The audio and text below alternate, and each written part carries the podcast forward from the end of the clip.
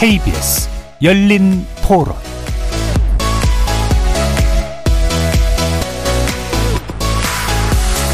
안녕하십니까. KBS 열린 토론 정준희입니다.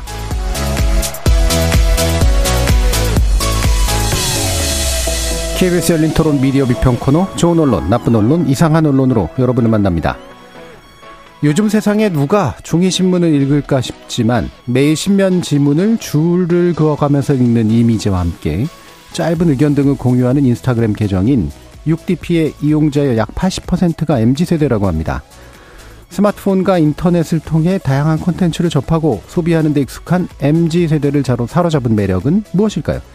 신문 기사를 통해 소통하는 청년들이 가장 관심 있어 하는 기사들은 무엇일지 이 부분도 또 궁금해지기도 하는데 MZ세대는 어떻게 뉴스를 소비하고 그들이 미디어를 통해 진정 원하는 건 뭘지 잠시 후 6DP 운영자인 진예정 PD 모시고 이야기 한번 나눠보겠습니다. KBS 열린 토론 지금부터 시작합니다. 살아 있습니다. 토론이 살아 있습니다. 살아있는 토론, KBS 열린 토론. 토론은 라디오가 진짜입니다. 진짜 토론, KBS 열린 토론.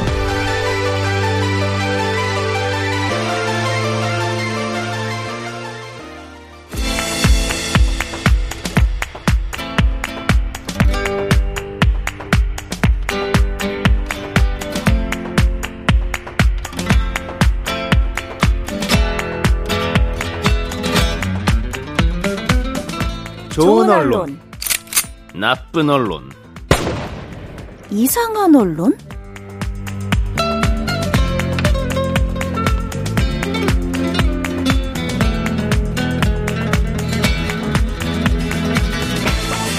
오늘 함께 해주시는 네 분의 전문가 소개해드립니다. 김경환 상지대 미디어 영상 광고학과 교수 나오셨습니다. 네, 안녕하세요. 민동기 미디어 전문기자 자리해주셨습니다. 안녕하십니까.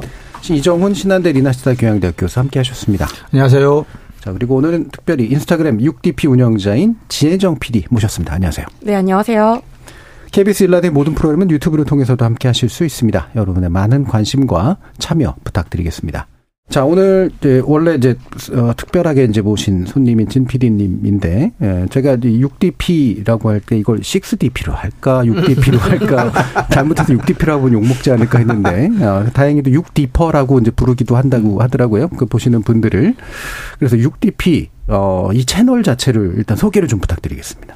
어, 식스데이즈 페이퍼는 매일 8가지 종류의 신문을 음. 읽고 흥미로웠던 기사를 공유하는 인스타그램 계정이에요. 네. 우리나라의 종합지나 경제지들은 일요일을 제외한 주 6일 발행이 되잖아요. 네. 거기서 착안해서 이제 Six Days Paper라는 음. 이름을 붙였고 이거를 조금 더 인스타그램이니까 쉽게 부를 수 있었으면 좋겠다라는 생각으로 6DP라고 줄여서 부르고 있습니다. 예, 넷플릭스 DP하고는 관련이 없는 거죠. 네, 네 알겠습니다.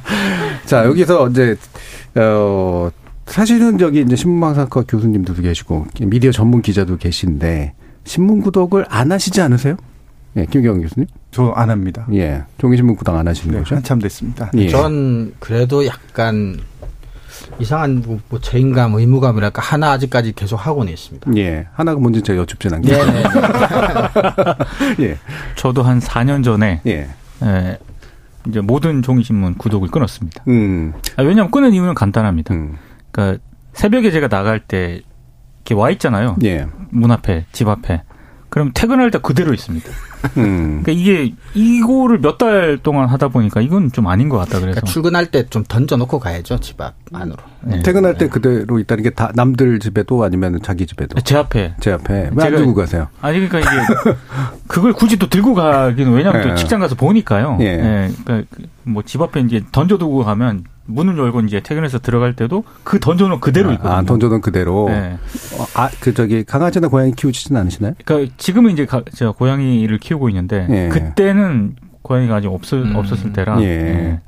고양이가 이게... 있으면 거기다 뭔가를 할 것 같긴 한데.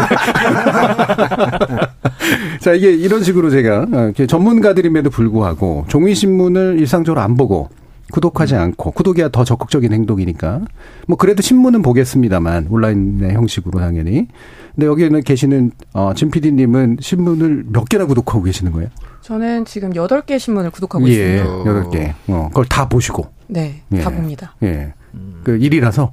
어, 사실 이건 예. 취미 생활이다 보니까 그냥 예. 하는 것 같아요. 마치 그냥 뭐 테니스 다니시는 분들은 음. 몇 시간씩 들어가면서 테니스 하시고 하시는 것처럼 음. 저는 한 번도 요 신문 기사를 써보겠다라는 꿈도 가진 적이 없기 때문에 취미 생활로 가질 수 있는 것 같아요. 예. 그럼 취미 생활을 어. 언제, 어, 왜 시작하셨어요?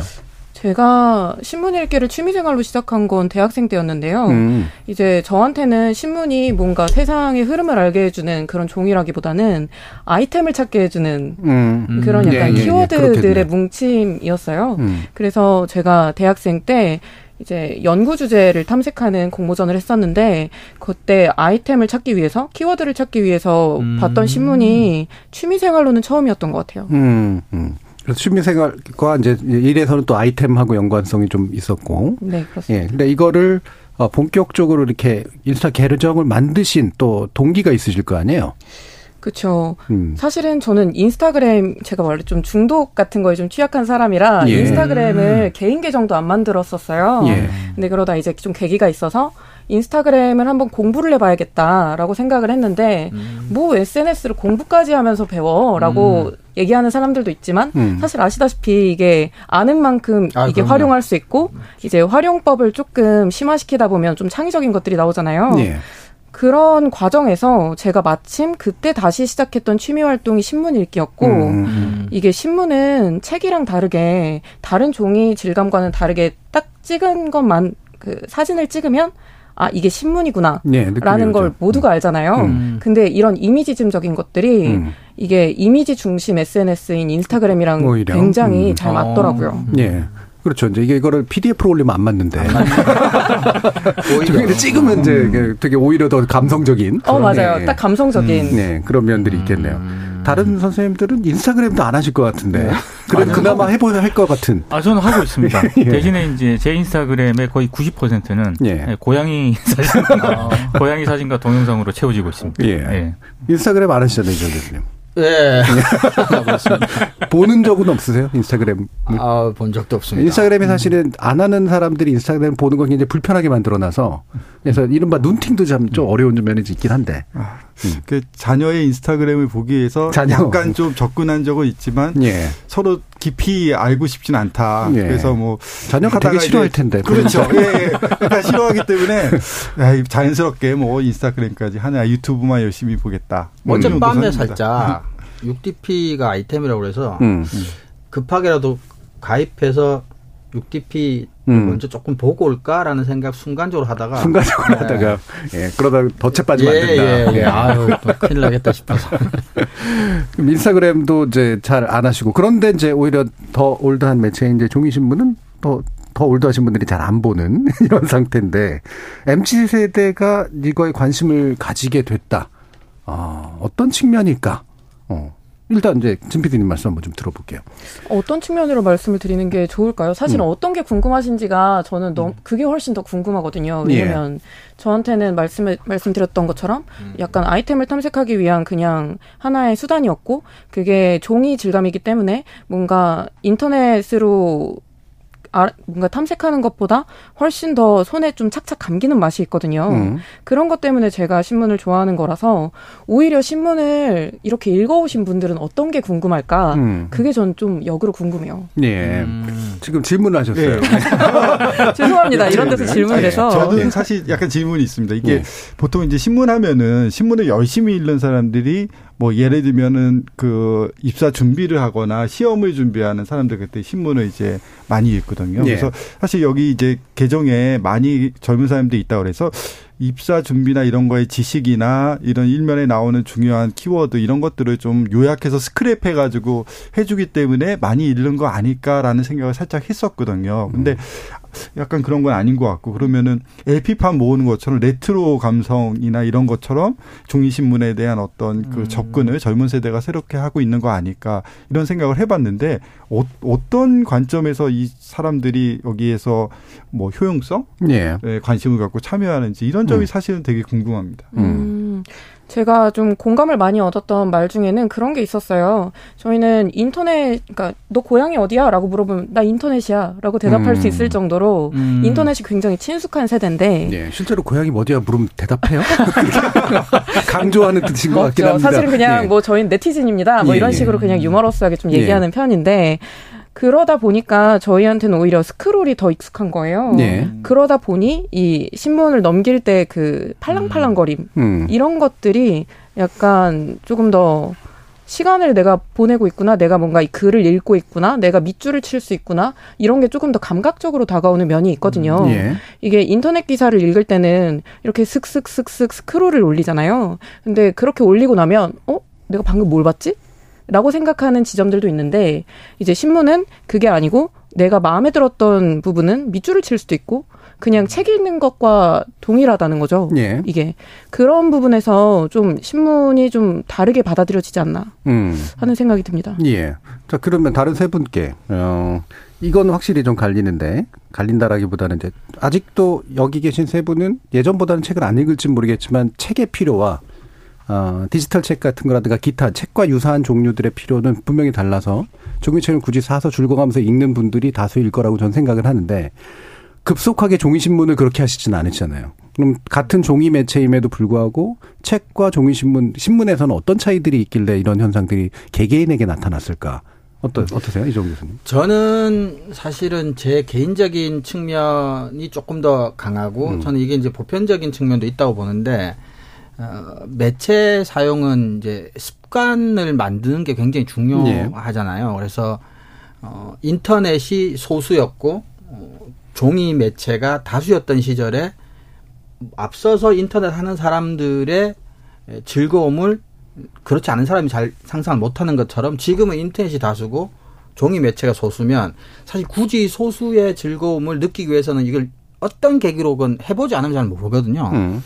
근데 저 개인적으로는 저는 책은 책으로 어, 절대적으로 봅니다. 네. 아, 근데 이제 중요한 건 환경인 것 같아요.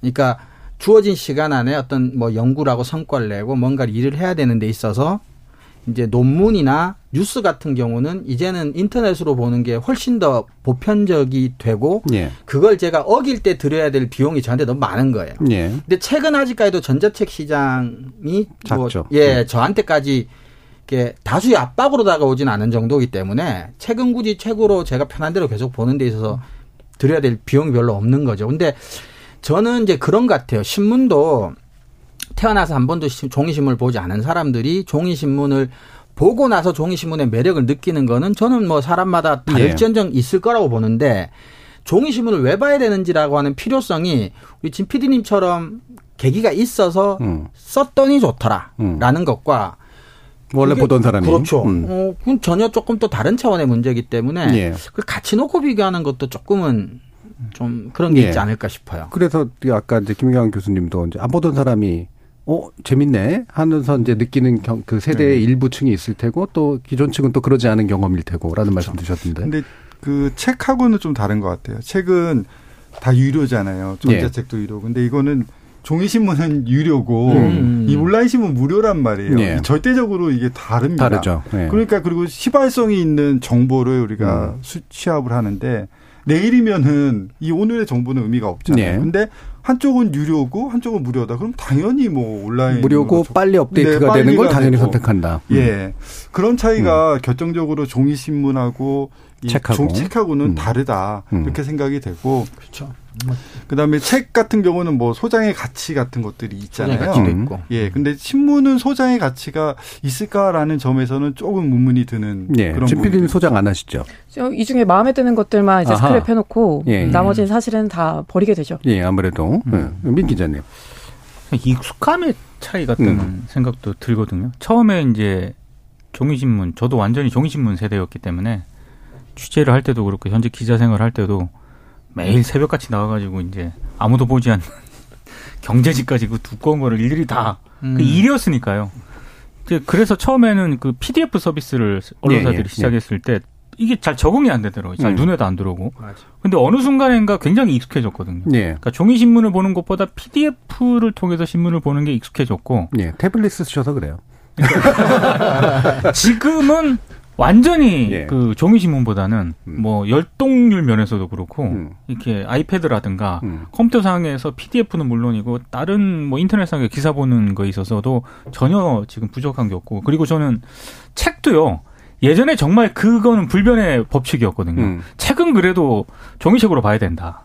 그래서 저 역시도 이제 그렇게 많이 익숙해졌는데 근데 요즘은 어 잘 서비스를 잘 선택을 하면은 어지간한 신간을 제외하고는 무료로도 전자책 볼 수 있는 네, 데가 굉장히 네. 많습니다. 그런 음. 앱도 많이 나와가지고. 그러니까 그렇게 제가 이제 보기 시작을 하다 보니까 음. 이제는 그것도 굉장히 익숙해지더라고요, 보니까. 네.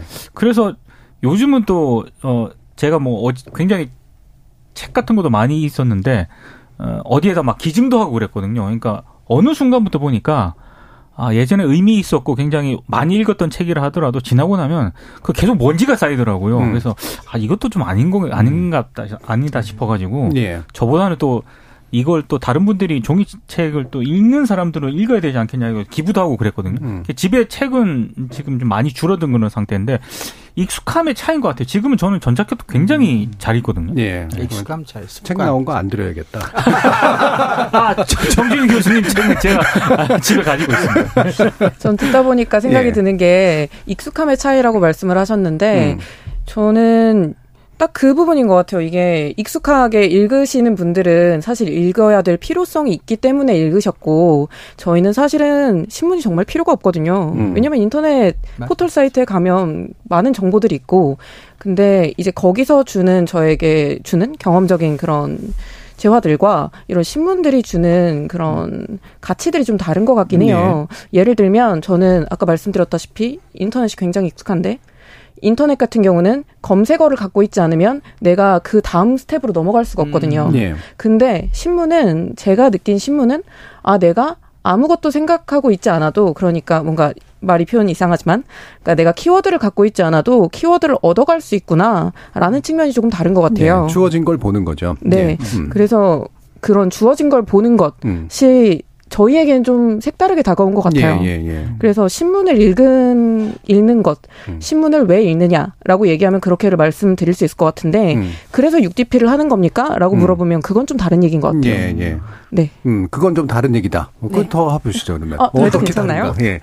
네, 제가 생각했을 때는 음. 저는 계속 쭉 듣다 보니 저도 머릿속으로 정리를 한 게 신문 읽기는 나의 여가 선용 방법이다. 예, 예, 예. 라고 결론을 내렸는데 음. 이 여가 선용을 하다 보니 이걸 조금 더 이 재밌는 것들을 음. 사람들이 좀더 알아줬으면 좋겠는데 음. 이 신문이라는 건 사람들한테 물어보니 아 그거 너무 정치적이잖아 너무 편향돼 있지 않아 예. 내가 예를 들면 뭐 하나 뭐 예, 조선일보를 읽는다 한겨레를 읽 는다라는 음. 것만으로도 나의 가치를 드러내는 일인 것 같은데 음. 난 그래서 구독하고 싶지 않아라고 얘기하는 친구들이 굉장히 많았단 말이죠. 예. 근데 제가 생각했을 땐 물론 그것들도 그 신문이라는 것이 갖고 있는 하나의 음. 특성이긴 하지만 그거 외에도 7페이지 이후에도 과학면도 그렇고 예. 예술면도 그렇고 뭐 칼럼도 그렇고 재밌는 면들이 굉장히 많거든요.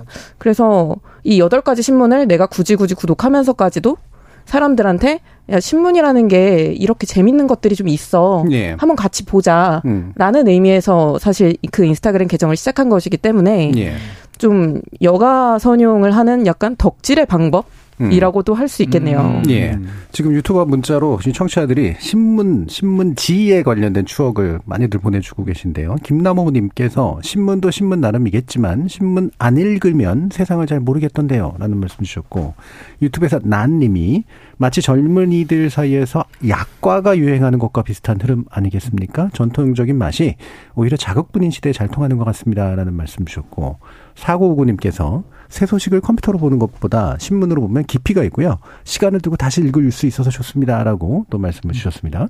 지금 이제 진 PD님 말씀로 이제 쭉 예, 하나로 모아 보면 어 결국 이제 이게 편집된 것의 힘이잖아요. 그러니까 나름대로 딱 편집해서 내용을 정렬해서 그렇죠. 나름의 중요도를 가지고 이런 걸 한번 보세요라고 전해줬는데 물론 건너뛸 수도 있지만 내가 굳이 찾아보지 않아도 그 흐름대로 가면서 어 새로운 것들을 계속해서 만나볼 수 있는 경험 뭐 이런 음. 것들이 이제 주는 매력일 음. 텐데 그게 이제 old 미디어가 원래 그런 음. 식으로 만들어졌던 것들이니까 그런 것의 필요성 내지 그것이 가지고 있었던 예전의 어떤 장점 이런 음. 것들에 대해서는 어떤 생각들을 하시나 또 또 궁금하네요. 음. 임 기자님 말씀 주실까요? 저는 사실은 음. 어,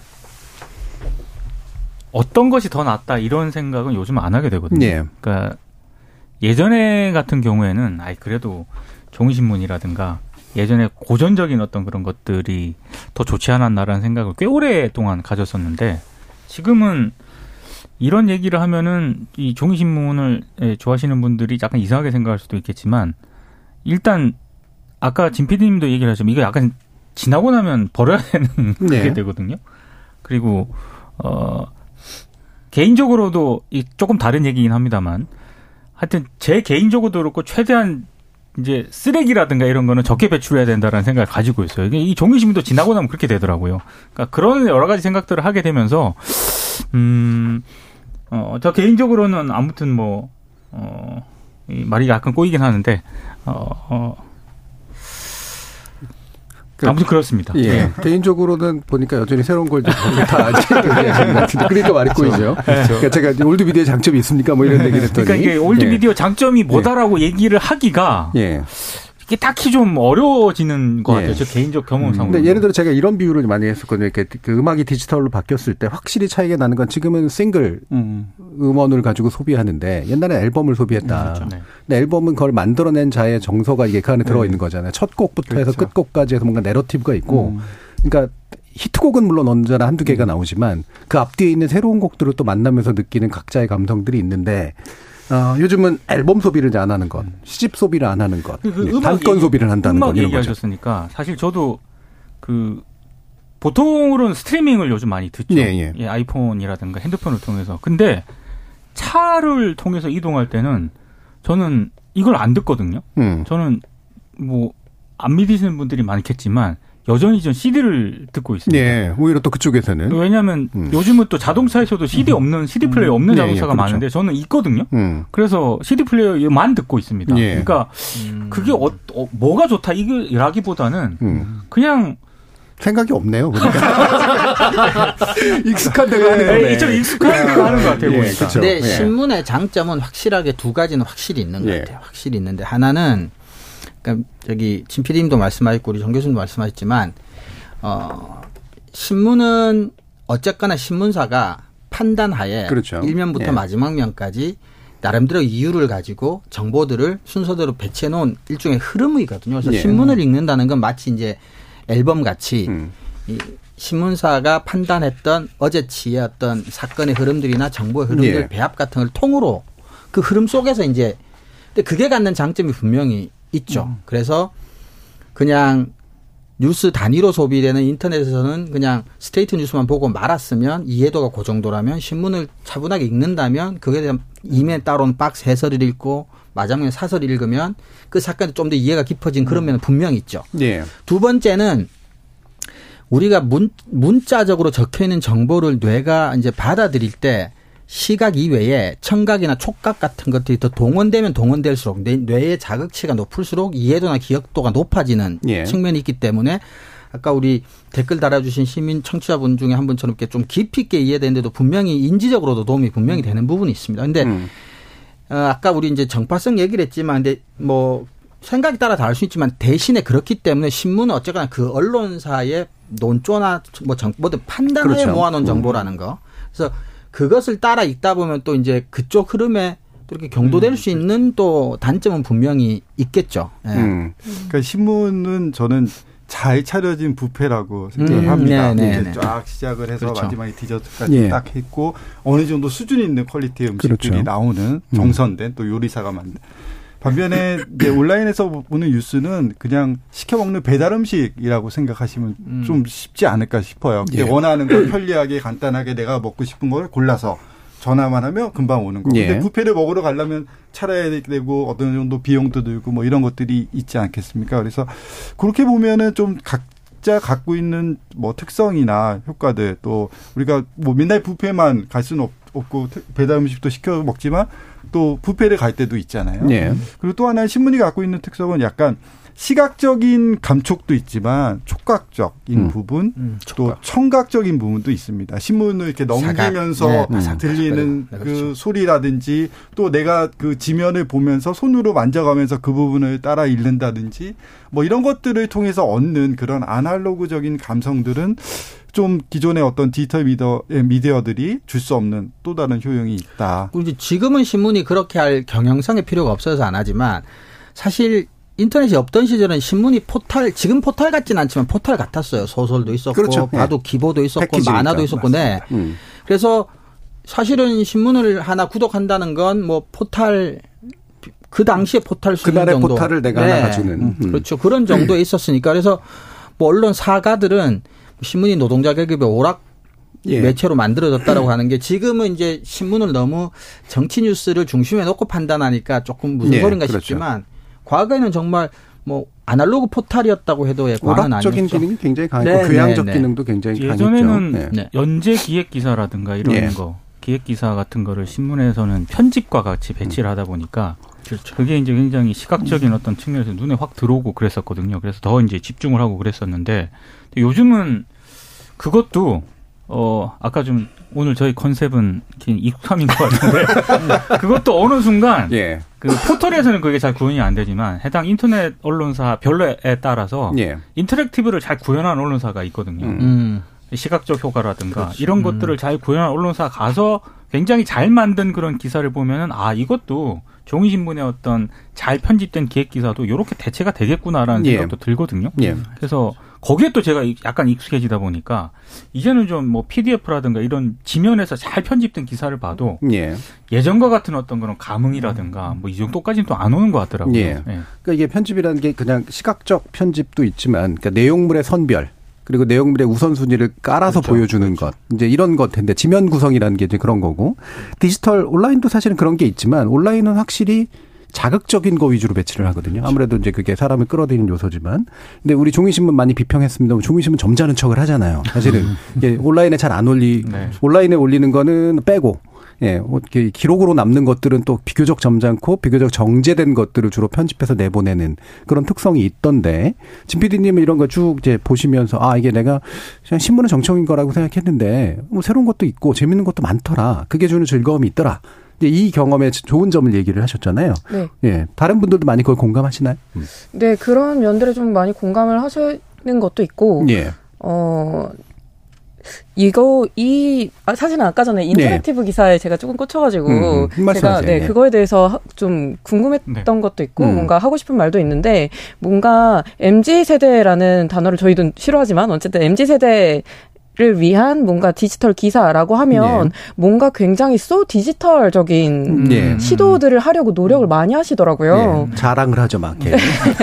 그래서 굉장히 아까 네. 말씀해 주신 것처럼 네. interactive 기획 기사 뭐 어디 들어가면 음. 뭐가 팍 나오고 음, 음. 이런 것들이 굉장히 많던데 음. 사실 그런 게 신문 기사를 뭐 이렇게 정독하는 것보다 뭔가 빠른 습득이 그럼 가능하느냐 또 그건 또 아닌 것 같다는 생각이 예. 드는 게 어쨌든 MZ 세대도 저희도 촉감을 느낄 수 있고 음, 시각이 음, 있고 어쨌든 이 모든 것들을 가지고 있는데 왜 굳이 그걸 다 스크린에 밀어 넣으려고 하는가에 예. 대한 좀 의문이 있어서 음. 저는 좀 이 디지털화 방향에 대해서 음. 항상 좀 어떤 식으로 논의가 되고 있는지 너무 궁금하더라고요. 예. 그래서 아까 interactive 기사 얘기 나왔을 때 뭔가 저는 그리고 저희 세대라고 얘기할 수는 없지만 저희는 좀 그렇게 생각하는 면이 있다. 음. 왜 LP가 요즘에 다시 인기를 끌고 있다는 얘기도 해주셨지만 어쨌든 우리도 오감을 갖고 있기 때문에 그런 신문이 제공하는 그런 요소들을 우리가 충분히 즐길 수 있을 만한 지점들이 있다. 음. 근데 이걸 왜 자꾸 없애려고 하느냐라는 예. 생각이 좀 들더라고요. 예. 아 근데 그거는 조금 이런 것 같아요. 그러니까 없앤다기보다는 이제 사라지는 거에 가깝죠. 그러니까 우리가 바깥에 잠깐 말씀드렸지만 어쨌거나 기술은 긴 역사의 눈으로 보면 우리가 뭐, 뭐 주간으로 뭐 파피루스로 돌아갈 이유는 전혀 없거든요. 그렇게 되지도 않고 그러니까 이제 이런 것 같아요.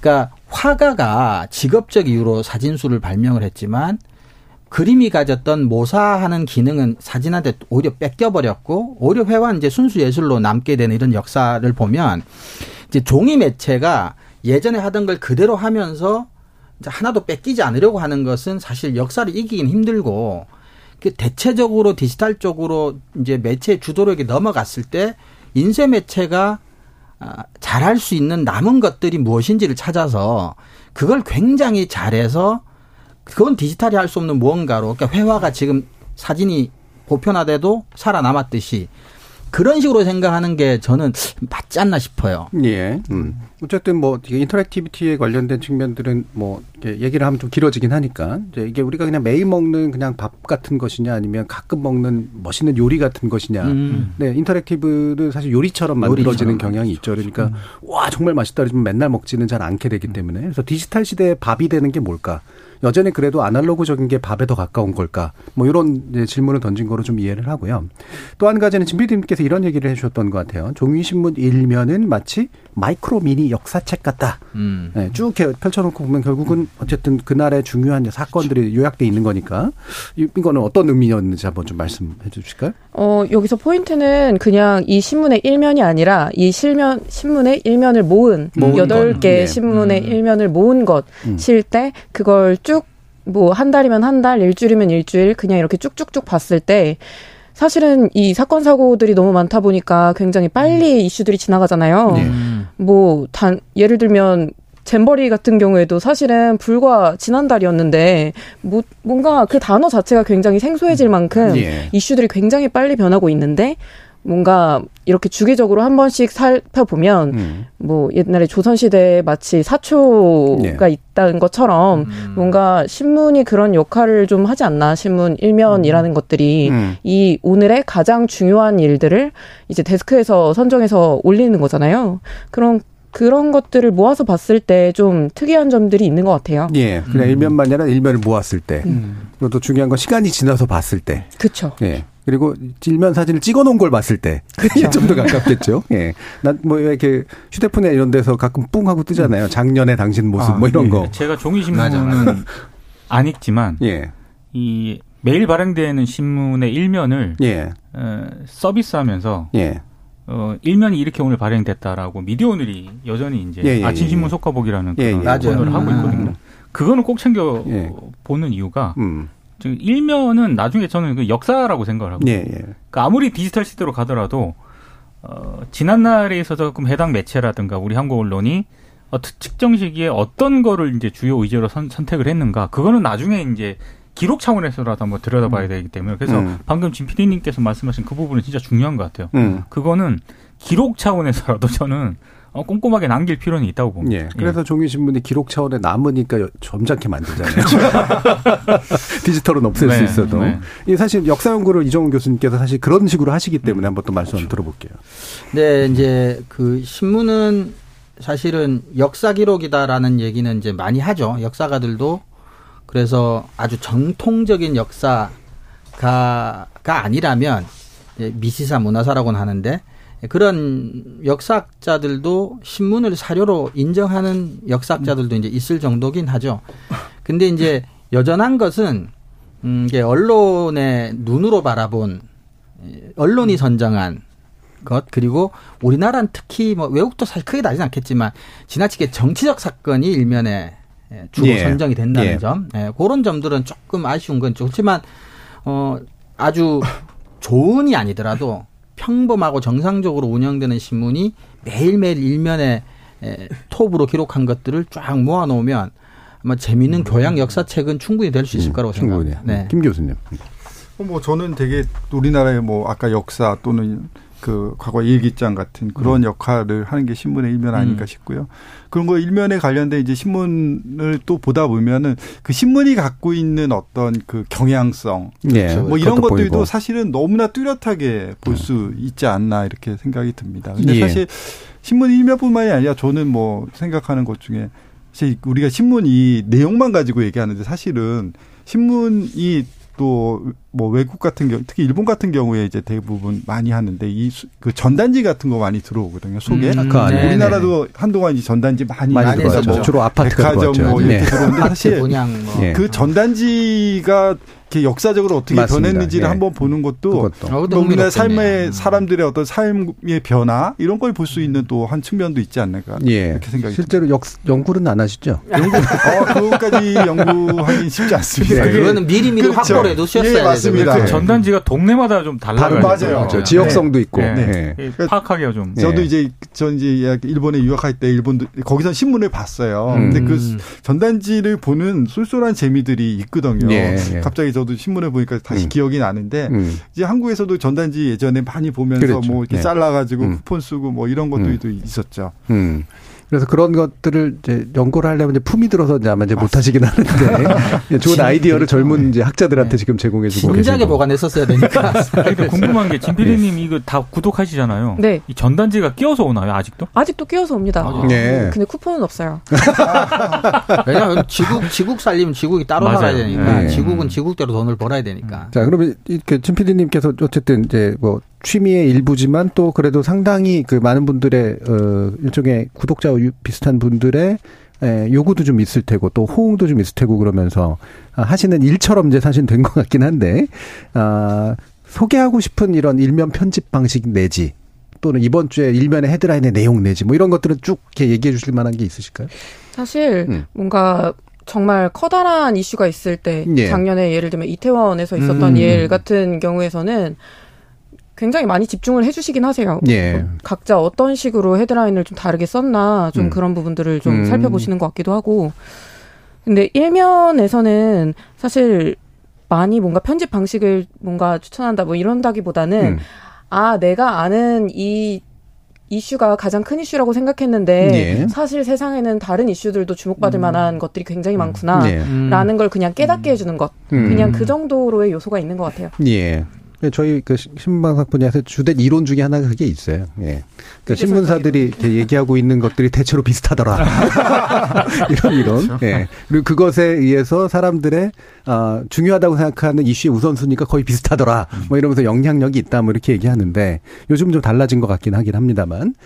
어, 지금 신진선님께서 요즘처럼 읽는 것보다 보는 게 일상화된 시대를 살아보니 문해력이 낮아지는 게 당연해졌습니다. 그래서인지 더더욱 신문 활자를 읽는 게 중요해졌어요라는 말씀을 해주셨는데 어, 뭐 일부 시간이 뭐 조금 남았으니까 진 PD님 이렇게 원래 문해력이 좋으신 분일 거라고 생각을 합니다만 예, 같이 문해력을 더 잘 막 만들어가고 있다는 생각은 하시나요? 혹시라도 이런 경험을 하시면서? 음, 같이 글을 읽고 공유하고 토론하는 음. 문화를 공유하고 있다고 생각을 하지 네. 사실 뭔가 이걸로 인해서 문해력을 끌어올리고 음. 이런 거에 대한 음. 사실 뭔가 열망은 열이는 사실 없고요. 네. 그냥 뭐 문해력 얘기를 해주셨으니까 예, 생각이 나는 건데 요즘에 뭐 쇼폼이니 뭐니 이런 것들이 문해력을 음. 해친다라는 얘기를 예. 하잖아요. 저는 좀 이상한 발언일 수도 있긴 한데 음. 신문 기사가 좀 활짝의 쇼폼이 아닌가라는 생각을 예. 읽으면서 사실 하고 있어서 예. 도서 책이랑 비교하면 네 그렇죠. 맞아요, 맞아요. 사실은 책 한 권 읽기가 예. 굉장히 그렇죠. 어렵다라고 하지만 신문 그냥 기사 하나 읽기는 너무 쉽거든요. 예. 그래서 신문 책을 읽기 어렵다면 신문 기사를 중심으로 읽는 걸 시작해보는 것도 나쁘지 않지 않나 예. 라는 생각을 늘 합니다. 예. 학자로서 어떻게 생각하십니까? 어 근데 요즘 읽기 수업 같은 걸 해보면 대학생들이 A4 아, 3분의 2 정도까지는 한 호흡에 읽는데 음. 넘어가면 연달아 못 읽더라고요. 네, 중간에 카톡 확인해야 되고. 네, 네. 그래서 그래서 저는 그렇게 비유해 볼 생각은 못 했는데 뭐 인쇄 매체계의 쇼폼이다. 어, 쇼폼이다라는 말도 음. 상당히 일리 있는 이야기 같습니다. 좀 다른 얘기지만 이거 그 구독하실 때 한 군데씩 다 전화하셔 가지고 구독하신 거예요? 아니면 어디 하나씩 다 연락해 가지고 구독했습니다. 예. 전화번호를 확인해서 어, 홈페이지. 홈페이지 가면 네. 가면 있습니다. 네. 아직도 그 문화를 좀 이해 못하는 친구들도 사실 많긴 해요. 이게 네. 왜 구독 신청을 했는데 바로 구독이 날라오지 않고 음. 왜 나한테 콜백을 하지? 음. 이런 걸 좀 의아하게 생각하는 젊은 친구들은 좀 많긴 예. 해요. 아직도라는 표현을 쓰셨 이제는 이게 아니라 아직도 뭔가 자꾸 더 끌어들이시면 될 것 같고 외국 같은 경우에 사실은 신문 이런 거 묶어가지고 다 구독 을 대행해주는 그렇죠. 그런 서비스가 좀 음. 있어가지고, 근데 음. 어, 그걸 각각 하셨군요. 자, 일부 좀 마치면서 또 몇 가지 소개를 해드리면 어, 유튜브에서 느레랑님께서 인터넷 뉴스는 보고 싶은 것만 보고 필요한 것만 보면 되지만 종이 신문은 한장 한 장 넘기다 보면 다방면으로 정보를 얻을 수 있습니다 라는 말씀 주셔서 어, 비슷한 경험을 얘기해 주셨고요. 김준영님께서 신문은 쭉 넘기며 헤드라인을 읽다가 마음에 드는 사설이 있으면 정독하는 재미가 있죠. 요즘은 길 가다가 신문 사기 어렵지 않나요? 라는 말씀 주셨는데, 음. 아, 우리 피디님은 편의점에서 700원 주고, 어, 신문을 사셨던 기억이 있다라고 하는데, 그래도 비교적 최근 기억이신 것 같네요. 저는 500원 기억이 있습니다. 천 원입니다. 몇 백원까지 300원. 300원 기억나세요? 네. 아, 저도 500원까지. 500원까지 네. 기억나시고. 저도 한 네. 200원, 300원 네. 학부 때 네. 그랬던 것 같아요. 그렇습니다. 이렇게, 이렇게 세대가 다 남았네요. 예.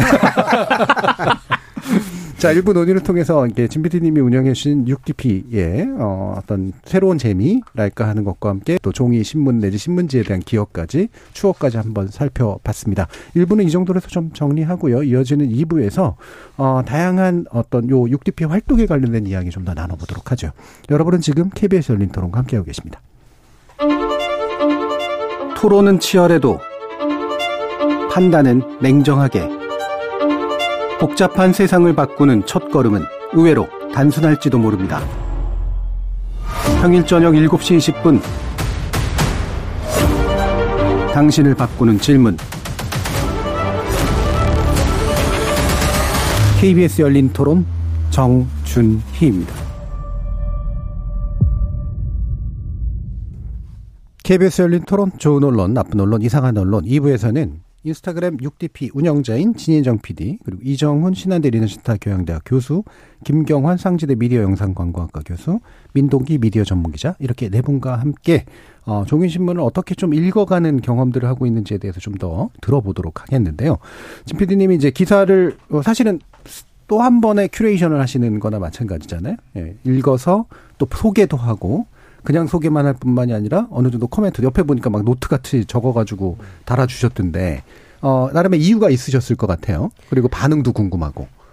제가 그 Six Days Paper 그러니까 6DP를 통해서 예. 기사를 공유할 때는 사실 뭔가 좋은 기사, 나쁜 기사 이런 걸 구분짓고 음. 뭔가 낙인을 찍고 싶은 게 아니라 신문 속에서 발견한 뭔가 하나의 화두를 예. 뭔가 공유하고 여러 나는 이렇게 생각하는데 너네들은 어떻게 생각하니?를 음. 물음으로써 예. 이걸 조금 더 공유하고자 하는 차원이거든요. 네. 그래서 사실은 코멘트를 꼭 달고 있기는 음. 합니다. 음. 그래서 제가 어떤 주제들로 보통 코멘트를 다나 이렇게 쭉 살펴보니까 음. 그 세상에 영원한 건 없고 모든 것은 바뀌고 네. 변화한다. 약간 요런 음. 거에 제가 음. 굉장히 포커스를 맞춰서 네. 코멘트를 많이 달고 있더라고요. 네. 그래서 아마 그런 식으로 좀 curation이 될 때는 예. 정말 좋은 기사, 나쁜 기사가 아니라 제가 관심이 가는 예. 약간 화두가 될 법한 예. 좀 그런 기사들을 고르는 편입니다. 음, 그러니까 뭔가 자칫하면 허무주의가 될 수도 있지만 상당히 불교적 사유에 가깝습니다. 이유가 있는 것 같네요, 뭔가. 예. 근데 이제 제가 어, 이, 이 나름 대로 이제 선별한다라는 말씀을 드렸던 게 이게 좋은 거 저희가 어떻게 하다 보니까 좋은 언론 나쁜 언론 구별하는 낙인 찍는 사람들 되버리긴 했습니다만 근데 그건 아니라고 하더라도 이 화두 자체에 대해서도 가치관이 이제 읽힐 거 아니에요? 아니 왜 당신은 왜 이거를 이런 식으로 얘기해 뭐라든가 왜 이런 거를 이렇게 해가지고 보여줬어라든가 뭐 이런 식으로 반발할 수도 있고 공감할 수도 있고 그럴 것 같은데 어떠세요 반응은? 어, 일단 두 가지 측면에서 얘기를 드릴 수 있을 것 같은데요. 예. 제가 뭔가 기사를 공유하고 코멘트를 달 때는 음. 이게 꼭 이렇다 저렇다 요렇다라는 단정을 지어서 올리는 게 아니고요. 예. 정말 말 그대로 좀 질문하는 형식으로 올리는 경우가 많거든요. 음. 어, 예를 들면 제가 최근에 썼던 것 중에는 뭐 연예인의 토크쇼 유튜브를 접수하다라는 기사가 있었는데 예. 여기에서 제가 달았던 코멘트는 과연 무엇까지를 방송으로 인지할 수 있을 것인가? 음. 제가 배웠던 방송이란 라디오와 TV인데 음. 유튜브 콘텐츠를 어쨌든 방송이라고 표현하는 예. 예. 거잖아요. 예. 그러니까 그런 조금 더 한번 더 생각해 볼 법한 것들 음. 이런 것들을 좀 질문의 형식으로 올리기 때문에 예. 사실 그거에 대한 공격이 많이 들어오진 않고요. 예. 그리고 두 번째로 사람들이 좀 공감해 주시는 거는 제가 기사를 고를 때 좀 너무 자극적이거나 아니면 좀 인터넷 기사에서 많이 어뷰징 될 법한 음. 그런 좀 자극적인 타이틀들은 많이 안 고르는 편이에요. 예. 왜냐하면 그런 기사 제목들을 많이 음. 보면 볼수록 사람이 좀 염세주의적으로 변하는 것 같더라고요. 음. 음, 음. 어, 세상엔 그런 일만 있는 게 아닌데 어, 왜 저런 일만 세상에 일어나지? 세상은 썩었어. 음. 살게 못 돼. 라는 생각을 계속하게 만드는 것 같아서 음. 좀 착한 기사들 음. 뭔가 좀 사람들이 주목을 덜 했는데 사실은 주목해야 되는 예. 그런 사안들 이런 것들을 위주로 올리다 보니 사람들은 좀 아, 이런 걸 알게 돼서 너무 좋다라는 음. 반응은 좀 있었지만 예. 이게 왜 너는 왜 그렇게 생각해? 음.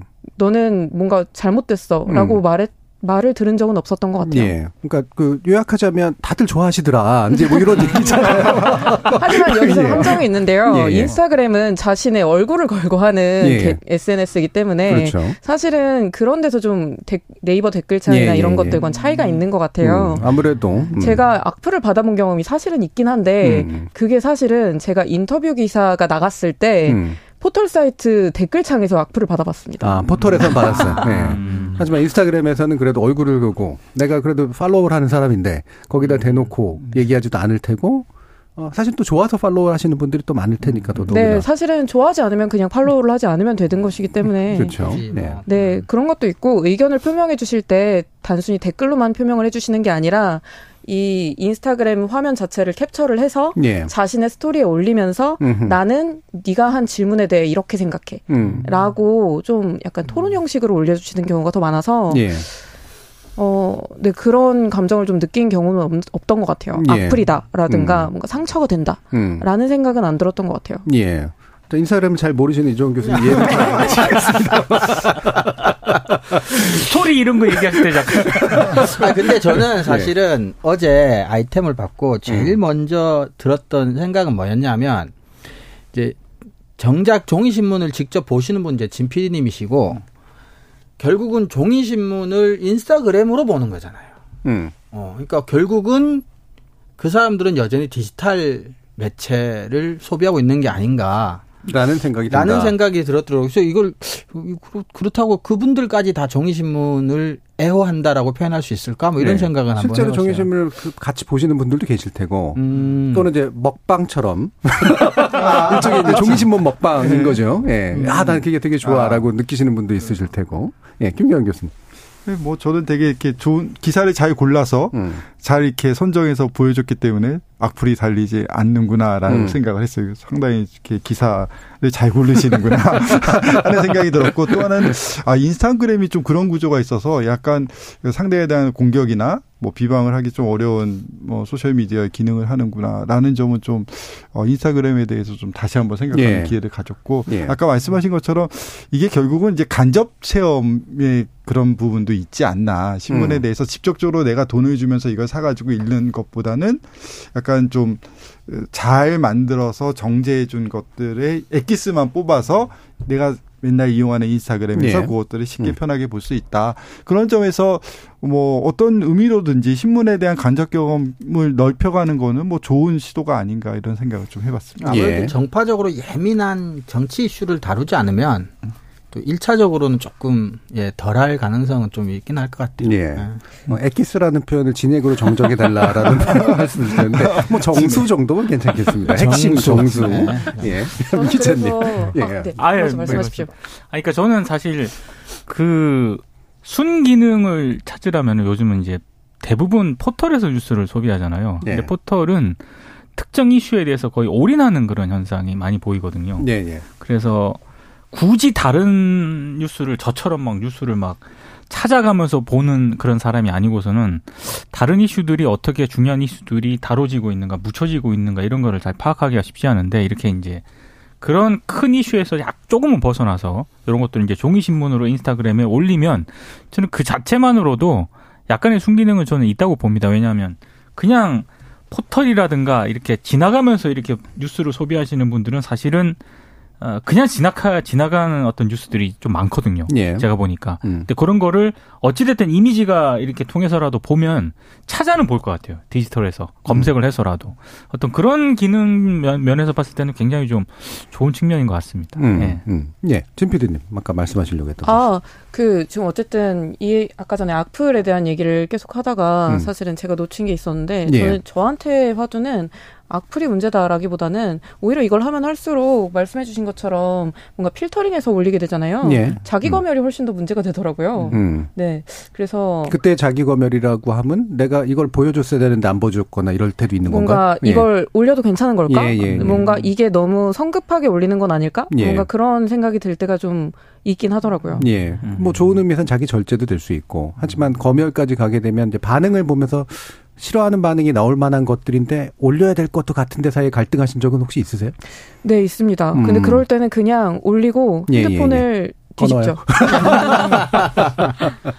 예. 그러면 그러니까 뭐 예를 예. 들면 젠더 문제나 뭐 이런 것들이 좀 올리실 때는 여러모로 갈등이 되거나 좀 고민되는 지점이 있, 지 않으세요? 어, 그런 것들도 있고 예를 음. 들면 뭔가 그냥 정치적인 이슈였는데 음, 예, 예, 이거는 예. 꼭 뭔가 소개가 됐으면 좋겠다라는 음. 이게 뭔가 정파성을 떠나서 그런 것들이 있으면 그런 건 아 근데 이걸 올릴까 말까라는 음. 생각을 하게 되더라고요. 음. 예. 음. 그뭐 내용물을 다루다 보면 당연히 생길 수밖에 없는 문제인데 음.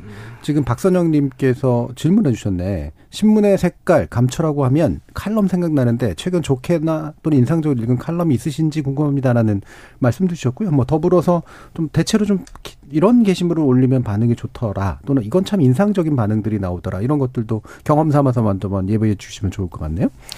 어, 일단은 제가 지금 음. 읽은 칼럼들을 다 사진으로 찍어 놓은 상태여서 예. 타이틀이 확확 나오진 않는데 예. 확실히 포토그래픽이 예, 기억력이 아주 어. 예. 일단은 말씀해 주신 예. 것처럼 맞아요. 정말 오피니언 면에 예. 좋은 글들이 음. 정말 많고 음. 그래서 조금 아쉬웠던 것도 그 인터넷 기사 같은 것들이 조금 아쉬웠던 것도 뭔가 음. 타이틀을 들, 가지고 들어가기 때문에 뭔가 자극적인 제목으로 들어가게 되잖아요. 근데 네. 사실 칼럼들은 대부분 굉장히 밍숭맹숭한 제목을 음. 갖고 있거든요. 네. 그래서 뭔가 이런 칼럼의 매력을 좀 알아주시는 분이 계셔서 음. 지금 바로 제목을 말씀드리진 못했지만 예. 너무 감사하다는 얘기를 제가 드리고 싶고 예. 그리고 다음 질문이 뭐였을까요? 어, 보통 게시물들 중에 좋아하시는 경향이 있는 게시물 아까 음. 약간의 미담성 뭐 이런 것도 얘기해 주신 것 같고 또는 특정 뭔가 이렇게 교감이 되게 잘 되고 소통이 잘 됐던 경험이 있었던 부분 기억나시는 게 있다면 아무래도 구독자들이 음. 34세 이하들이 대부분이기 때문에 예. 아무래도 어 뭔가 경제지에서 많이 볼 수 있을 법한 고용주의 시각에서 쓴 기사들보다는 예. 뭔가 조금 더 노동자 친화적인 기사들이 뭔가 좀 음. 사랑을 받을 때가 있습니다. 예. 예를 들면 그냥 뭐 단순하게는 회식 문화 음. 같은 것들도 아. 그렇고 음.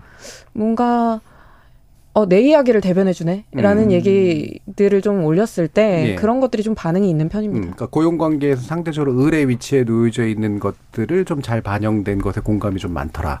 연령대적인 요소들이 꽤 있을 것 같네요. 음. 음. 예, 김경영 교수님.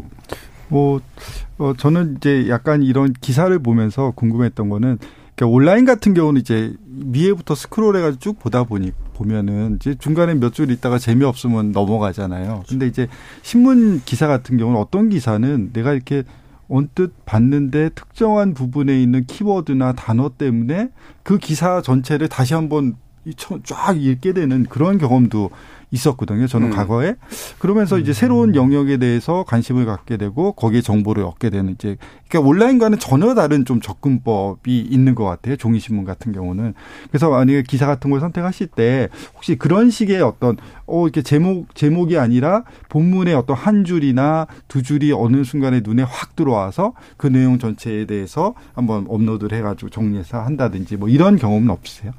어, 실제로 뭐 마지막에 있는 한 두세 줄이 정말 심장에 꽂혀서 그걸 강조해서 올린 경우도 있기는 하고요. 네, 아무래도 말씀해 주신 것처럼 이게 활자다 보니까, 펼쳐져 있는 활자다 보니까 그런 경험들을 하게 되는 것 같아요. 뭔가 다시 읽고, 한 번 더 읽어보고, 특히 이런 거 말고도 이제 뒤쪽으로 가면 시나 음. 이제 소설스러운 뭔가 칼럼들도 굉장히 많잖아요. 예. 음. 네 그런 것들을 읽을 때는 다시 한번 좀 감성적으로 읽게 되는 면인들이 있죠. 음. 음. 네. 저는 개인적으로 궁금한 게 이게 뒤에 이제 좋은 칼럼들도 있고 좋은 사설들도 있긴 한데 기사 못지않게 일면 기사 못지않게 또 굉장히 그 매체의 색깔이 잘 드러나는 게 또 사설하고 칼럼이거든요. 예, 그렇죠. 예. 그런 부분들에 대해서는 혹시 어떤 생각을 가지고 계신지? 저는 제가 A라고 생각했던 거에 대해서 A-라고 말한 어떤 언론사가 있었는데, 네. 아, 이런 식으로도 생각할 수 있구나를 굉장히 논리 있게 음. 사실은 opinion에선 다룰 수밖에 음. 없잖아요. 음. 스트레이트랑 그 opinion이 좀 다른 거는 네. 제가 느끼기에는 스트레이트는 뭔가 정말 사실 중심으로 나열을 한다면 칼럼은 이러이러한 생각의 프로세스를 통해서 이러이러한 결과를 도출해낼 수 있어 라는 걸 정리해 주시는 거잖아요. 그래서 그런 것들을 봤을 때 이게 무슨 소리야? 말도 안 돼. 라고 할 수도 있지만 오히려 여러 가지 신문을 읽고 있기 때문에 아, 이런 의견도 있구나. 라고 받아들이게 되는 것. 음. 그런 것들도 좀 있고 그리고 그런 게 좀 소개할 법하다 하면 소개도 당연히 하고요. 음. 음. 그러면 다른 분들께도 좀 여쭙고 싶은 게 뭐 종이신문이나 뭐 이런 종이신문이 가지고 있었던 장점을 나름의 뭐 활용하기 위한 다른 분들과의 뭐 학생들과의 관계 속에서나 교육 목적에서나 또는 기타의 일하는 목적에서 쓰시는 적이 있는지도 궁금하고 또 한편에서는 지금 계속 얘기되는 것 중에 하나는 아 그래도 뭔가 믿을 만한 음 매체사 내지 편집자에게 나의 취향을 맡겨서 그들이 이제 뭔가 이렇게 잘 골라가서 엄선해서 보여주는 것들을 쫓아가고 교감하는 이런 것들이 이제 의미 없어진 것일까 또는 여전히 의미는 있는데 대안을 못 찾은 것일까 뭐 이런 것들에 대한 이제 궁금증들이 있어서 나름의 생각을 한번 여쭙고 싶어요. 이종훈 교수님. 어 저는 뭐 제 전공이 그러하다 보니까 뉴스를 뭐 당연히 수업에 활용은 하지만 종이 신문을 수업에 직접 활용하지는 음. 않고 있습니다. 그리고 음. 그게 에 학생들이 어쨌거나 뭐 종이 신문을 사게 하거나 음. 구독하게 하는 것이 강제나 부담으로 느낄 수도 있고 여러 가지 뭐 그런 것들이 좀 있어서 그렇게는 어 하지는 않고 있는데요. 어 전반적으로는 저는 어진 PD님 말씀드리면서 저는 종이 신문 자체도 종이 신문 자체지만 전 되게 의미 있다고 생각하는 게 지금 하시는 일을 하시기 위해서는 한 시간이 됐든 두 시간이 됐든 그러니까 무언가 생각하는 시간, 멈춰 있는 시간, 읽는 시간을 확보를 해야 되잖아요. 음. 그러니까 뭔가를 계속 앞만 보고 달려가다 퇴근해서 자고 이런 것보다는 그러니까 우리가 이제 종이 신문을 읽는다, 책을 읽는다라는 건 사실은 그 시간이 자기 삶에 매일매일 확보가 되느냐 생각하는 시간. 뭐 그게 망상이라 하더라도 이제 그런 것들이 필요한데 수업에도 저는 학생들에게 그런 시간을 갖도록 예. 유도는 하고 싶은데 좀 여의치는 않은 것 같아요. 음. 네. 그또 교양 학부시니까 이제 더더욱이나 고민도 많으실 것 같은데 지금 PD님이 옛날 초등학교에서 NIE 수업을 했던 기억이 있다. 어. 그러니까 newspaper in education 말씀하시는데 언론재단에서 이제 매개해서 그렇죠. 하는 건데 이걸 실제로 초등학교 때 NIE를 들으신 거라고요? 아, 세대 차이를 막 느낍니다, 우리, 지금. 피디님, 피디님의 연식도 대충 나오는 아, 거예요. 예, 제가 NIE에 대해서 오. 견해를 밝혔던 기억이 막 나오는데. 우리는 대학원, 최소한 대학원 때. 아, 큰일 났네. 어. 그러게요. 네. 자, 뭐, 그, 어떠세요, 예. 김 교수님은? 어, 저는 이제 전공인데 학과 이제 학생들이 있는데 저희 학과 같은 경우는 이제 이제 신문을 이제 학과에서 한 70부 정도 구독을 음. 해서 예. 근데 단체 개관하니까 좀 할인도 해주더라고요. 그래서 연간해서 이제 그거를 이제 매일 이제 배달이 오죠. 그러면 이제 학과 앞에 쌓아놓고 음. 학과 학생들이 이제 가져가서 읽, 읽도록 이렇게 해서 음. 한몇 년 했었습니다. 했는데 예. 이제 그게 관심 있는 학생들은 와서 가져갑니다. 가져가서 음. 읽어보고 또 이제 하지만 관심 없는 학생들은 이제 안 가져가기 때문에 남는 경우들이 꽤 있더라고요. 예. 근데 이제 그걸 해보니까 아직도 신문에 관심이 있는 대학생들은 있는 것 같다라는 음. 생각을 했고 또 이 신문을 활용해서 뭐, 뭐 글쓰기라든지 음. 이런 것들을 할 때는 사실 신문이 상당히 좋은 교재라고 생각을 합니다. 좋은 글을 쓰는 데 있어서 사실은 문장을 잘 쓰는 데는 신문만큼 좋은 게 없거든요. 음. 그래서 이런 거를 활용하는 데는 사실 종이 신문을 갖고 하는 게 온라인에서 그걸 하는 건 사실 수업 시간에 쓰긴 쉽지 않죠. 예. 그래서 종이 신문을 그런 식으로 좀 저희 학과에서는 활용한 적이 있고 음.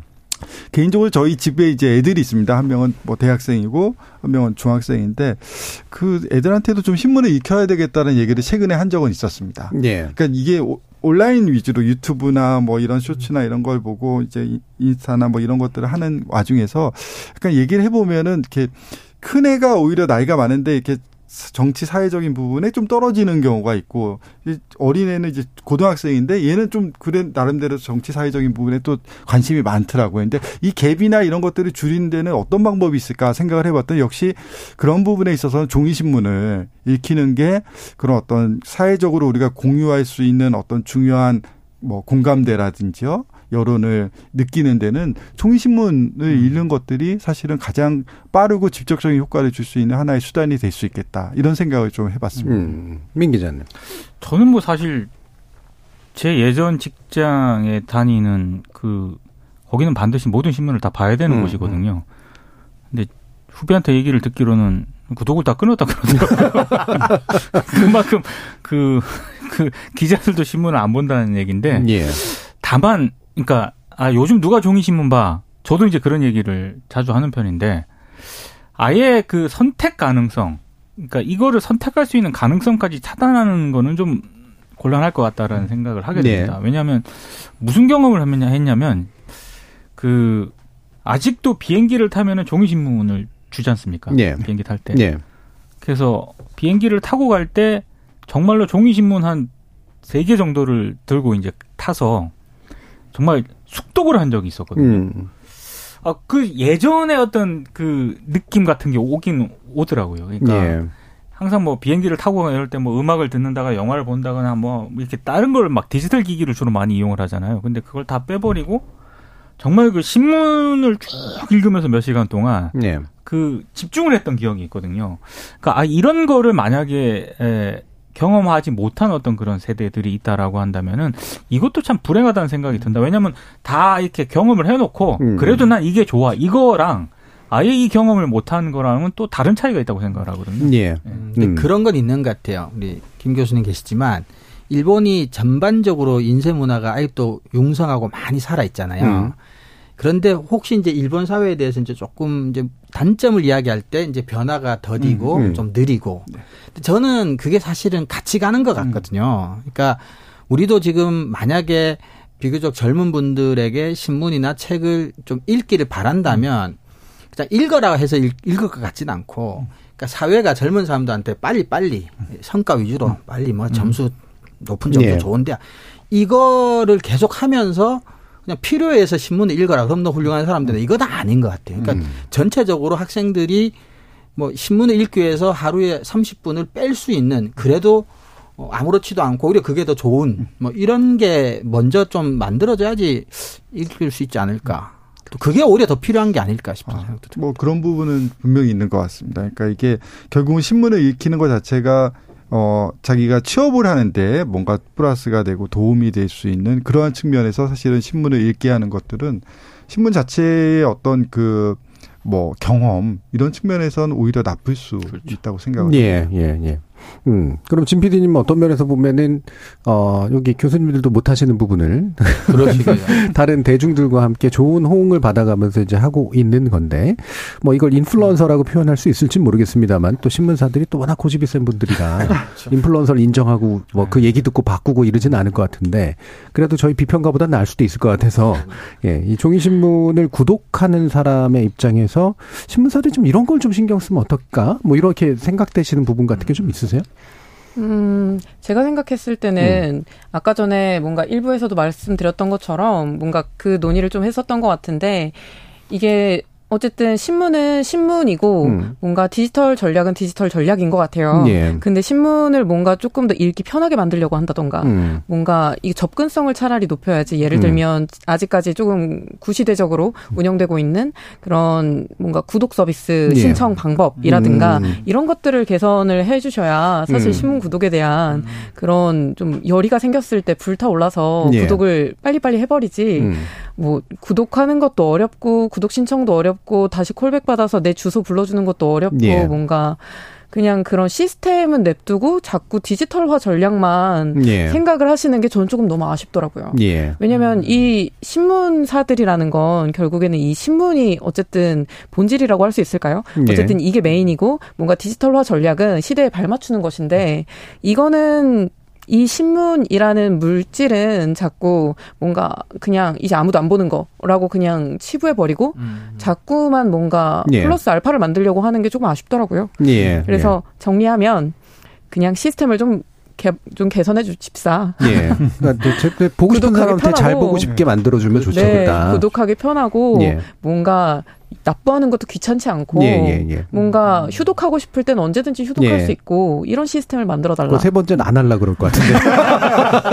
절대로. 네, 절대 안 할 것 같은데. 아니, 근데 예. 종이 신문을 유료 구독을 하면 이른바 그 해당 신문사 언론사 사이트에서 뭔가를 더 추가로 더 추가로 할 수 있는 그런 것들이 있지 않습니까? 제가 그래서 안 받았습니다. 왜냐면 음. 그걸 받으면 해외 여행을 가고 싶어도 휴독을 못 해요. 아, 그, 그 아, 까 전에 묶어놓는 음, 네, 방식 아까 전에 세 번째 얘기를 네. 해주셨지만 네. 휴독 안 해주려고 할 것 같은데라고 하시지만 예. 그게 저희한테는 안 먹히는 게 넷플릭스 휴독하고 싶을 때 그러니까 그렇죠. 구독을 예. 중단하고 싶을 때 누가 뜯어 말립니까? 예. 아니거든요. 그냥 음. 나 그냥 결제 안 할래라고 음. 하면 그러든가 가 음. 그러고 나 다시 볼래 하면 그래 와? 음. 약간 이런 시스템이잖아요. 음. 예. 그런 시스템이 익숙한 저희 세대 사람들에게 어, 아, 뜯어 말리면서 아, 한 달만 더 봐주십시오. 이게 사실은 음. 이제 의미가 없다. 예, 예.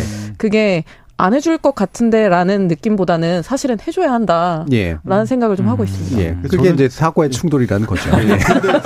예. 예. 저는 이제 신문 구독과 관련해서는 사실 좀 뭐 문화비 소득공제 되잖아요. 예. 근데 그런 것뿐만이 아니라 사실 저는 뭐 통신사 포인트라든지 음. 카드 포인트라든지 뭐 이런 걸로 또 신문 구독료를 결제할 수 있는 시스템이 좀 음. 있었으면 좋겠다는 생각을 합니다. 네. 사실 다 못 쓰잖아요. 네. 그런 거를 좀 이런 쪽으로 사용할 수 있게 해주면 저는 신문을 다시 구독할 의향이 좀 생길 것 같습니다. 예. 음. 통신사와 신문사 사이에 연대가 마련될 수 있는 좋은 계기를 예. 이정훈 교수님. 어 저는 사실은 이런 생각을 한번 해봤거든요. 그러니까 어차피 어, 종이 신문만 존재하던 시절을 자꾸 뭔가 이렇게 에, 기준에 놓을 수는 사실은 없고 이미 세상은 네. 많이 바뀌었고 사람들도 많이 바뀌었고 어, 인쇄 매체가 주였을 때보다 훨씬 더 이제 감성적인 이런 욕구도 굉장히 강하고 다양해지고 그래서 신문은 신문대로 종이 신문대로 살아남으려면 그러니까 우리가 흔히 전통적인 종이 신문에서 기대하는 컨텐츠만 계속 가져가기보다 그런 바뀐 것들을 조금 담아낼 수 있는 그러니까 신문은 너무 무게 잡고 오히려 인터넷도 너무 막 음. 가볍고 이렇게 음. 양극단으로 가기보다는 좀 신문에서 그래도 젊은 분들이 좀 좋아할 만한 그러나 이제 품위를 잃지 않을 만한 컨텐츠, 감성 이런 것들을 좀 개발할 필요도 있지 않겠나 싶은 생각이 예. 듭니다. 자, 그럼 마지막으로 진 PD님. 이런 일들을 좀 신문 구독도 해보고 종이신문도 읽어보고 또 이렇게 6DP, 6D퍼가 돼보는 그런 것들도 해보고 싶으실 또는 쉽게 만들, 어, 마무리 발언을 해주신다면 어떤 게 있을까요? 어, 아까 전에 음. 그 교수님께서 말씀해 주셨던 말, 말 중에 생각하고 멈추고 읽는 시간을 네. 신문을 통해서 가진다라는 얘기를 해 주셨어요. 저는 이 신문을 읽으면서 정말 좀 그런 시간을 가질 수 있다고 생각을 하거든요. 음. 그리고 이게 쉽지 않잖아요. 이게 친구들 사이에서도 뭔가 어떤 하나의 이슈를 가지고 인터넷 밈이나 인터넷 유머글이 아니라 뭔가 정말 사회 이슈를 가지고 진지하게 토론해보는 기회가 사실 많이 없는데 6DP에 찾아오셔서 음. 6days 페이퍼에 찾아오셔서 같이 한번 좋은 얘기들 토론해보면 어떨까. 예. 네. 그런 생각을 좀 해봤습니다. 예, 민기 님 마지막으로 너무 이렇게 그 저기 부정적인 얘기하지 마시고. 자, 이런 이제 사실은 뉴스의 새로운 큐레이션 해서 letter로 던지고 이렇게 보여주는 거 이런 것들이 사실 나름대로 반응은 있는 것 같은데 어느 정도 전망하세요? 이런 것들의 가능성? 아, 저는 오히려 음. 그런 큐레이터나 이런 음. 서비스는 더 활발해질 것 같아요. 음. 음. 왜냐하면 모든 매체를 이렇게 지금 진 PD님처럼 음. 종이신문을 일일이 구독하시는 분은 없거든요. 음. 그러니까 계속 하다 보면 신뢰감을 느낄 수밖에 없고 이렇게 되면은 예. 충분히 저는 이 서비스는 음. 뭐뭐 전체적으로 막 이렇게 활발해지지는 않겠지만 음. 절대로 이 서비스는 뭐 지금처럼 뭐 죽지 않는다 이런 생각이 하게 됩니다. 예. 예. 굉장히 중요한 일들을 하고 계신 거고 네네. 미래를 저, 이렇게 개척하고 계시는 예, 피디님과 함께 이야기를 좀 또 나눠봤습니다. 제가 부정적으로 하지 말라 했더니 또 너무 긍정적인 이야기 아닌가.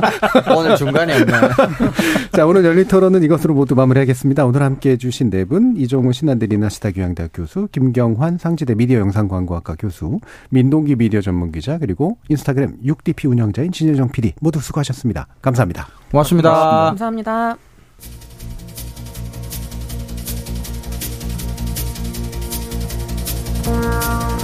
종리신문의 재발견 혹은 부활이냐 아니면 젊은 세대 이른바 레트로 열풍이냐 뭐 다양한 생각이 들 수도 있겠지만요. 결국 중요한 점은 90개 매체와 신식의 매체가 만나서 새로운 이야기를 나눌 수 있는 다채로운 접점들을 생각하게 해준 게 아닌가 싶은데요. 저는 다음 주 월요일 저녁 7시 10분에 다시 찾아뵙죠. 지금까지 KBS 열린 토론 정준이었습니다.